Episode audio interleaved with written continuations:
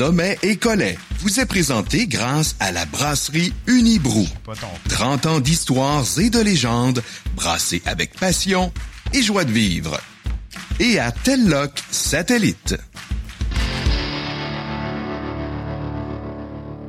Mystère Bouchard. À l'écoute. Alors, Unibrou, Ouais. pour euh, notre dernière de la saison, Ouais. on veut revoir un peu ce que cette grande microbrasserie du Québec a à nous offrir et continue de nous offrir, je dirais, parce que hein, ce sont des, de, vieilles recettes, mais qu'on a hmm, pimpées. Euh, oui, oui, Vieille Recette, ça a déjà 30 ans. Unibrou euh, remonte à 1992. À l'époque, euh, en ce moment, au Québec, on, est, on est en milieu 2023. Il y a 325 microbrasseries. À 325 endroits où il y a un permis affiché sur le mur qui dit ici, ils ont le droit de brasser de la bière. On est ailleurs On est complètement. ailleurs par parce rapport à cette que en époque. 92, ben il y a Molson, il y a Labatt. Euh, je pense qu'O'Keeffe a déjà été acheté à ce moment-là, ou en tout cas, mettons qu'il y a les deux ou trois gros, puis il y a cinq microbrasseries. Euh, puis les bières importées, ben il y en a une dizaine à SAQ, mais t'as pas ça au dépanneur au coin de la rue. Alors le milieu, le visage brassicole est complètement différent. Il y a moins de buveurs de bières de spécialité qu'il y en a aujourd'hui, mais l'offre, l'offre est, pas là. Euh, et il y a déjà quelques microbrasseries qui brassent au moment où Unibrou décide de, de lancer sa première bière. J'aime ça dire qu'il y a trois cultures brassicoles dans la, partout au monde, puis toutes les bières sont à peu près influencées de ces trois cultures brassicoles-là. La culture brassicole canadienne, c'est des Anglais. Donc, des ales anglaises. John Molson, John Sleeman, John Labatt, M. O'Keefe, M. Boswell, M. Dow, M. Keith. C'est tous des Anglais, des Irlandais ou des Écossais. Et c'est ce que euh, brassait à l'époque. C'est ce que Boréal, les brasseurs du Nord, avec la rousse, qui est un peu une Irish Red Ale, brassait à l'époque. Donc, Unibrou décide de ne pas aller jouer dans cette talle-là. L'autre, euh, l'autre culture de bière, ben, c'est les Allemands. Les Allemands, bien sûr, brassaient traditionnellement des ales, mais c'est pas pour les ales qui sont connus, c'est plus pour les lagers. Les Allemands ont inventé le terme lager. Et ça, en 92, ben c'est la spécialité des gros brasseurs. Et c'est également, les, quand je parle de lager, là, bière de soif, blonde, facile à boire. Ça peut être d'autres choses, mais c'était essentiellement ce qu'on retrouvait à l'époque. Et Belle Gueule euh, est déjà dans ce créneau-là. Alors, le fondateur d'Unibrou, André Dion, se dit, moi, je vais aller jouer dans la troisième talle, qui, à l'époque, n'existe pas, brassé, embouteillé, distribué, ni au Québec, ni au Canada, ni aux États-Unis, parce que c'est malade mental à faire, dit-on à l'époque, et je parle des bières de type belge. Avant Unibrou, il y en a dans deux ou trois brewpubs au Québec, mais embouteillé, fait ici, euh, refermenté, ça n'existait pas.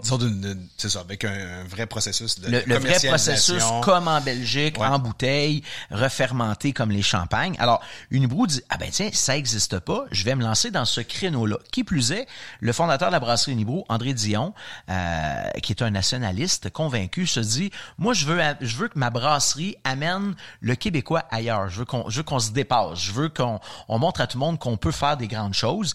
Je veux amener une culture bière. Et dans des voyages qu'il a fait, entre autres en Belgique, il se rend compte que en Belgique, on boit pas de la bière pour boire de la bière. On boit de la bière et il y a un protocole. Il y a une raison. On boit la bière en mangeant selon ce qu'on mange, servi dans le bon verre, à la bonne température. On lave le... Donc, il y a une façon de concevoir la bière et lui dit c'est ça que je veux faire. Et en 92, il lance la première bière blanche embouteillée, refermentée, offerte dans les dépanneurs, épiceries du Canada, du Québec et des États-Unis. Et j'ai nommé la blanche de Chambly. Bon sang. Et là, tu me regardais. Je pensais qu'en ouvrant la canette, Robert Charlebois se mettait à chanter. D'ailleurs, c'est le fun que tu parles de. Robert Charlebois. Euh, Charlebois n'est pas n'est pas encore dans l'équation à l'époque. Euh, Dion, euh, Monsieur Dion décide de, de partir à la brasserie faire des bières belges. Là, vous avez entendu la canette parce que maintenant le marché est rendu en canette, mais à l'époque, on est en bouteille brune et surtout la grosse bouteille 750 millilitres Avec bouchon de le- liège, le là. bouchon de liège champenois, le muselet, ça, c'était une exclusivité en Amérique du Nord. Unibrou s'était garanti d'avoir l'exclusivité sur ce type de bouteille-là, qui était importée d'Europe, qui était la bouteille typique de Belgique. Et euh, Charlebois est arrivé beaucoup plus tard. Euh, Dion voulait, Monsieur Dion voulait quelqu'un pour l'aider à faire connaître ses produits. Et il se fait mettre en, lien avec Robert Charlebois par un ami interposé. Et Robert dit, ah oui, vous allez faire de la bière? Oui, quelle sorte de bière? Ah, je vais faire de la, bière belge. il dit, ah ben oui, la bière belge, ben moi j'en bois parce que lui, il était en France pendant des années et les Français boivent de la lager principalement, mais quand c'est Noël, quand c'est une occasion, quand ils veulent une en guillemets, bonne bière, ils boivent de la belge. Fait que Charlebois, il dit, ben, moi, je connais ça, j'en bois. Fait il dit, qu'est-ce que vous allez brasser? Ben, il dit, notre première bière, ça va être une blanche. Hein? Les blanches, c'est mes bières préférées, je prends ça le matin, c'est comme, il dit, savez-vous quoi? Il dit, c'est assez difficile de faire de la bière belge. Montrez-moi ce que vous savez faire, je vais y goûter, puis si ça ressemble à ce que je pense, j'embarque dans votre patente. Et André Dion qui s'était fait dire tu peux pas brasser des bières belges parce que c'est trop compliqué. Là, euh, les jeunesses qui écoutent là, il y a pas d'internet à cette époque-là. Il y a pas de euh, j'ouvre puis je pose une question puis il y a quelqu'un à quelque part sur la planète. Non non, ça prend des livres, ça prend aller à la bibliothèque, faire des recherches, voyager. T'ouvres pas ton ordinateur pour te commander de la levure, ça te prend une levure, tu trouves où? Il y en a pas en Amérique des levures belges. C'est un autre monde. Alors, il se fait dire, Dion, alors, pour faire de la bière belge, c'est tellement compliqué, il faut que tu sois né en Belgique, que tu aies appris à, brasser en Belgique, il faut que tu aies la culture belge. Euh, ben, ça tombe bien, je suis pas un brasseur, je vais en engager un. Et il engage un jeune euh, de mémoire fin vingtaine du nom de Gino Van Tegen, qui est né en Belgique, de parents, de parents belges, qui a appris à brasser à l'université de Louvain, qui est l'université des brasseurs. Ouais, non pas, ben, il y a L'université de levure. Oui, si tu veux. Et donc, il s'en vient ici, il a brassé chez Chimay, la brasserie des pères trappistes. Il arrive avec tout ce qu'il faut pour euh, un bon bagage. Un bon bagage pour brasser la première, la blanche de Chambly. La même année, euh, et puis qu'est-ce qui était nouveau? Ben c'était, bon, premièrement, c'était une bière blanche, donc avec de l'orge et du blé. Ben, il n'y avait pas de blé dans les bières à l'époque. Toutes les brasseries, grosses, petites, mettaient que de l'orge. Les Belges, dans les bières, mettent des aromates. Pas dans les autres bières. Dans les autres bières, c'est du grain, du houblon. Ah non, les Belges mettent des herbes, des épices, des fleurs, des fruits. Donc, blanche de Chambly qu'on boit à ce moment, graines de coriandre, plure d'orange séchée. Ça, c'était complètement nouveau à l'époque. Qui plus est, les Belges mettent pas le gaz dans la bière comme 99,9% des bières. Ils laissent le gaz apparaître de façon naturelle par refermentation en bouteille, qui est la technique développée en Champagne. Donc, ça, c'était tous des, des trucs complètement novateurs. Une autre des choses qui faisait dire à tout le monde que tu Dion et Unibroue pouvaient pas brasser de bière, c'est qu'à l'époque, il y avait une loi fédérale au Canada qui interdisait les bières qui avaient plus de 5,9% d'alcool. Il n'y en avait pas. Il y en avait une, c'était la Brador, qui était brassée par Molson. Ce n'était pas une bière. Ah non? non Mais Brador, je me rappelle de ça. Oui, on ne pouvait pas l'appeler bière. Brador n'était pas une bière. Sur l'étiquette, c'était écrit liqueur de Malte. Ah. ah, ouais. Et d'ailleurs, leur slogan, c'était Brador, la plus que bière. Écoute bien chose. avec, avec une grosse voix grave. Ben oui, un monsieur genre euh, les beaux dimanches. Là. Et, et, et, pourquoi c'était plus que bière? Écoute, c'était de la liqueur de Malte à 6.2. Pourtant, Dion dit, mais c'est complètement ridicule. Les Belges brassent de la bière depuis des siècles. Et pour un Belge, une bière qui a moins de 6% d'alcool n'a pas d'intérêt. Bien sûr, il y a les blanches, mais les blanches, ils donnent ça aux enfants dans un bol de céréales avant qu'ils aillent à l'école le matin. Puis, il y a les saisons, comme la saison libre, mais tu sais, les saisons, c'est de l'eau. On boit ça l'été dans le champ quand il fait chaud. De la bière, c'est 6 en montant. Et donc, en, en octobre 92, euh, la même année qu'on lance Blanche de Chambly, Unibrou donne un grand coup et lance la deuxième, qui est devenue la première bière forte au Canada, lancée alors qu'elle est complètement illégale, et j'ai nommé la maudite. Là, en ouvrant la canette, Charlebois, qu'est-ce qu'il a dit? Ben là, Charlebois. D'ailleurs, c'est drôle parce que euh, au lancement de la Blanche de Chambly, euh, Dion rappelle Charlebois, puis lui dit, gars, voici, ça, c'est ma bière. Charlebois, il goûte, puis il fait, ben non, non, non, non, monte-moi la bouteille, monte-moi la bouteille. Ah, il pensait que ça sortait d'une bouteille importée. Il croyait pas. Tellement que c'était comme une vraie bière belge. Elle avait toutes de belge, sauf que l'eau puis la céréale venaient d'ici, mais tout le reste venait de l'autre côté. Alors, Charlebois décide de s'associer euh, et quelques mois plus tard, il lance la deuxième bière qui est la maudite. D'ailleurs, quelques années plus tard, euh, fin 94, début 95, alors qu'il décide de refaire sa première tournée au Québec après avoir passé 15 ans en France, sa tournée s'est appelée la maudite tournée, mmh. parce qu'il était maintenant propriétaire d'une brasserie. Alors, la maudite vient complètement changer la donne. On a tout d'un coup accès à des bières fortes en alcool. Dion se dit, ben voyons donc, c'est une vieille loi prohibitionniste. Le vin a 12-14% le Porto a 18% le Tia Maria 23 les spiritueux ont 40 la bière 5.9. Garde, on va aller en justice, on va faire casser ça, on va se battre pour faire changer les règles. Et finalement, la loi était tellement caduque puis euh, plus, euh, plus, euh, plus de son époque que ça n'a jamais été appliqué. Ils ont amendé la loi depuis, mais Unibro aura été la première brasserie à faire une bière forte en alcool de type belge, refermenté, avec des aromates. Mais comme si c'était assez. Non, c'était pas assez. Dion avait dans la tête toujours la même chose, avoir la meilleure bière au monde, réussir à amener la culture bière beaucoup plus loin. Et lui sait que ces bières seront des œuvres d'art. Alors il se dit, j'ai besoin de quelqu'un qui va me faire une étiquette qui va vraiment amener ma bière ailleurs. Il habite à Chambly, la brasserie est à Chambly, d'où le nom Blanche de Chambly. Il ouvre le bottin, il voit euh, artiste en art visuel, un immigrant pakistanais du nom de Hassaf Mirza. Il appelle Assaf, il explique son projet, puis Assaf dit ouais ouais je vois exactement. Et Assaf va partir avec sa direction artistique et il va créer toutes les images qui ont rendu Unibrou célèbre. Blanche de Chambly avec le fort de Chambly, Maudite avec la chasse-galerie et le diable, avec la ville de Montréal et le vieux Montréal en arrière. Fin du monde où on voit le Québec au centre de l'univers, éclairé par en arrière, qui dit c'est la plus belle place au monde. Tu viens de nous le dire. T'as fait le tour du monde, puis le Québec reste. Wow! Arrêtez de chercher là, ce titre-là. C'est le titre, bout de la, la, la, la fin de la patente. Et donc, Dion va se dire, chacune de mes bières aura une identité unique. Donc, chacune aura son propre nom. Avant, c'était pas ça. Avant, c'était souvent le nom de la brasserie, Molson X, Molson Dry, ou euh, euh, euh, la couleur, belle gueule blonde, belle gueule rousse, boréal blonde, boréal rousse, griffon blond, griffon rousse. Dion dit non, non, non, non, Blanche de Chambly, Maudite, Fin du monde, Raffman, des noms différents. Qui plus est, les images seront différentes et ce n'est pas une création d'un d'un designer, c'est une œuvre artistique. Donc, c'est une peinture faite à la main qu'on prend en photo et qu'on transforme en étiquette avec blanche, un fort. Maudite, le diable, la chasse-galerie, trois pistoles. Donc, d'avoir un nom différent pour chaque bière, une image différente artistique pour chaque bière, avant un hibrou, ça n'existe pas. Est-ce que c'était une première mondiale ou c'était en, en Belgique ou ailleurs, il y avait également cette effort de, de distinguer leur bière? C'est euh, c'est très européen, c'est surtout très belge Mhm. dans la façon de penser. Mais au Québec, alors qu'on était très anglais, c'était pas comme ça. Donc maintenant, quand on va dans les épiceries et qu'on voit la panoplie de produits qui est offert, ben il y a un petit peu de Nibrou là-dedans. Ah ouais. Euh, la verrerie, c'est les Belges qui ont inventé la- le verre de dégustation. Les Allemands, ils ont les masses, les gros, les, les, les, gros bocs ou les Stein avec les, les couvercles en étain.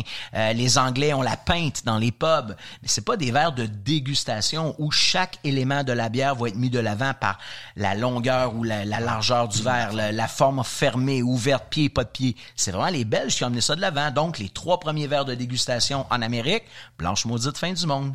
Donc, cette façon de de- d'amener autre chose, ben c'est Unibrou. Et en 80, fin 93, début 94, Unibrou sort sa troisième bière qui va devenir rien de moins que la bière canadienne la plus médaillée après 29 ans, avec 62 médailles internationales. Il y a quelques semaines, euh, lors du World Beer Cup, qui sont les Olympiques de la bière, cette année qui avait lieu dans la ville de Nashville, Tennessee, eh ben, Unibrou a gagné avec la fin du monde une triple de style belge, brassée à Chambly, Québec, mesdames et messieurs, a gagné la deuxième meilleure, donc la médaille d'argent, qui était sa 62e médaille dans un concours international. On n'est pas au Festival du Cochon de Sainte-Perpétue, là. Pas une gang de chums à l'entour d'une table, ils disaient, elle est bonne, elle est pas bonne. Des vrais concours avec des vrais juges, cette bière-là, année après année, gagne des bières. Donc, l'idée de Dion qui était d'amener le Québec ailleurs, d'avoir des bières haut de gamme qui vont changer la face de la bière au Québec, ben, Fin du Monde est probablement le, le, le plus bel exemple de cette réussite-là. Atteint ce qu'il avait en tête. Tout à fait. Toi, Jonathan, es-tu un, un amateur de bière? Euh, pas beaucoup, mais euh, de- depuis tantôt que Sylvain. euh, ben en fait, d'emblée, non, mais les trois, ou les, en fait, les quatre que j'ai devant moi, j'ai aimé ça. Donc, je suis en train de comme remettre ça en question. Puis, euh, mais je, depuis tantôt que Sylvain parle, euh, Robert Charlebois, lui, on m'a dit qu'il aimait sa bière relativement froide. Ouais. hein, et euh, qu'à chaque fois qu'on lui en donnait une qui n'était pas à son goût, il disait C'est quoi ça, l'hostie chaude Très bon, surtout que cette année, c'est le 50e de l'Hostie Show. C'est très drôle. Mais sur ton parcours à travers le monde, as-tu Oui. eu l'occasion de- d'en goûter quelques-unes? Ben, bière, euh, c'est pas. euh, Oh, ben oui, j'ai, j'ai une anecdote. J'avais en tête, euh, d'entrée de jeu, euh, j'allais raconter des trucs de vodka en Asie centrale ou euh, au Japon, le saké. Comme chaque pays a une espèce de tradition, pas brassicole, mais de, d'alcool. Mais au Vietnam, j'ai une anecdote de bière. Là-bas, ils boivent leur bière dans... C'est, pas des microbrasseries, là. C'est en très, très grosses que... Dans les verres avec la glace. Mais non, pas nécessairement. C'est comme des verres à shooter. Et ils mettent tout le monde boit en même temps. Donc, on peut être 16 autour de la table. Ils vont verser la même grosse bouteille à tout le monde, un petit shooter. Et il faut donc tu peux pas boire plus lentement que les autres parce que là tout le monde va t'attendre et tu ne peux pas boire plus rapidement ou désynchroniser avec les autres. Moi j'avais pas remarqué ça mais évidemment puis tout le monde se parle en vietnamien mais j'étais avec un groupe là-bas, j'avais passé un mois dans le même hôtel.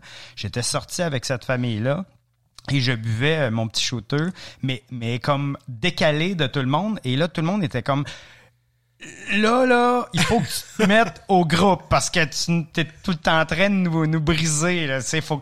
Puis je me souviens, je sais. Donc, ils, disent un, deux, trois, quelque chose. Ils font comme mot, hi, ban, yo. Puis c'est comme un, deux, trois, igloo. À chaque verre. C'est interminable. tu peux imaginer une bouteille dans un shooter, mais ils, boivent, ils boivent, ils, ils, se parlent à peu près pas. C'est que ça pendant des heures et des heures et des heures et des heures.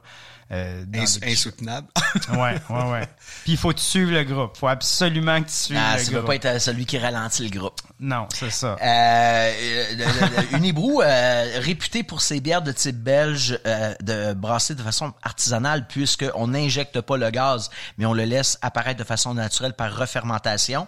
On a, on a switché, on a, on a tourné vers la canette il y a deux ou trois ans, et on a probablement été la on croit avoir été la première brasserie au monde à faire une bière de type belge refermenté en canette avec la même petite bulle fine qui donne une texture très soyeuse. Cela dit, euh, les bières belges n'ont plus nécessairement la... Tu sais, il y a, y a 30 ans, c'était la patente la plus fuckée des bières belges. Mm. Maintenant, il y a autre chose. Il y a des bières houblonnées, il y a des bières sûres, les bières sans alcool, pas sans alcool, mais des bières très fortes en alcool. Il y en a d'autres que les belges. Donc, Unibrou a, euh, a décidé d'offrir une nouvelle gamme de produits il y a quelques années qui s'appelle Autre chose. C'est autre chose que de la bière belge. Donc, euh, on a sorti l'an passé la saison libre. Mais ça, c'est une saison. C'est belge. Alors que dans la gamme autre chose, on s'en va dans les lagers, on s'en va dans les IPA, on s'en va peut-être éventuellement dans un stout ou, ou, un barley wine, qui sont des styles de bière qui sont pas anglais, euh, qui sont pas belges. Et euh, pour souligner la chose, ben je vais vous faire goûter. Euh, une bière qu'on a sortie il y a deux ans, qui est quand même très euh, populaire, qui s'appelle HIPL, qui est son style, qui veut dire Hazy India Pale Lager, euh, et qui est, qui est donc qui est l'amertume et l'aromatique d'une IPA, mais avec la légèreté d'une lager. Donc c'est très pétillant, comme une lager, pilsner, mais avec le nez et l'amertume d'une IPA. Lager et pilsner, c'est la même chose. Dans les faits, lager est la famille, ale est l'autre famille. Mais dans chacune des deux familles, il y a 20, 30, 40 styles. Donc, lager, c'est la famille. Pilsner, c'est une lager. Mais lager, c'est pas nécessairement une pilsner. Ça peut être un porteur baltique qui est noir, qui a 8% d'alcool. D'accord. Ça peut être une, euh, une, euh, une, euh, lager, une, ça va bien, une viennoise, une Oktoberfest ou une Marzen qui est rousse. Donc, lager, c'est la famille. Les styles, ben après ça, c'est, ça dépend. Fait que ben voilà la, la, la, dernière, la petite dernière dans la gamme autre chose euh, qui est la HIPL, mais il y a une, il y a une, il y a une pilsner là-dedans bohémienne, il y a un paquet de trucs, on s'en vient l'année prochaine avec une bombe. On peut les avoir, c'est fun en caisse de, de mix. Oui, caisse, euh, les caisses séparées, euh, les caisses mélangées en petit format 355 millilitres qui s'apportent bien partout. ben voilà et ben c'est c'est ce qui fait que Unibrou 30 ans plus tard est encore tout à fait actuel. Oui, on brasse dans, dans des installations de grande capacité, mais encore de façon très artisanale avec des artisans qui étaient là. C'est ça, l'esprit est là. Oui, oui, le, plus vieux chez nous euh, en expérience a 29 ans, alors que la brasserie vient d'en avoir 30, euh, qui est encore là, qui a connu les, les premiers pas. Mais tout est fait de façon artisanale, à savoir même la refermentation. Tu sais, la dernière étape de la fabrication, tu laisses entre les mains d'un micro-organisme vivant. C'est assez artisanal, merci. Donc, euh, voilà. euh, puis ça donne de belles ben choses. voilà. Alors, Unibrou, euh, Alexis était très content de, de participer avec toi à cette deuxième saison. Très Et heureux puis, aussi. Ben, euh, levons notre verre à la fin de cette, euh, cette saison, ce douzième épisode, et puis euh, ben, peut-être à, à saison 3. Santé tout le monde. À Unibrou. À Unibrou, 30 ans, bière québécoise, et puis euh, continuons à brasser de la bonne bière au Québec. Merci Unibrou. Merci Sylvain. Plaisir. Santé.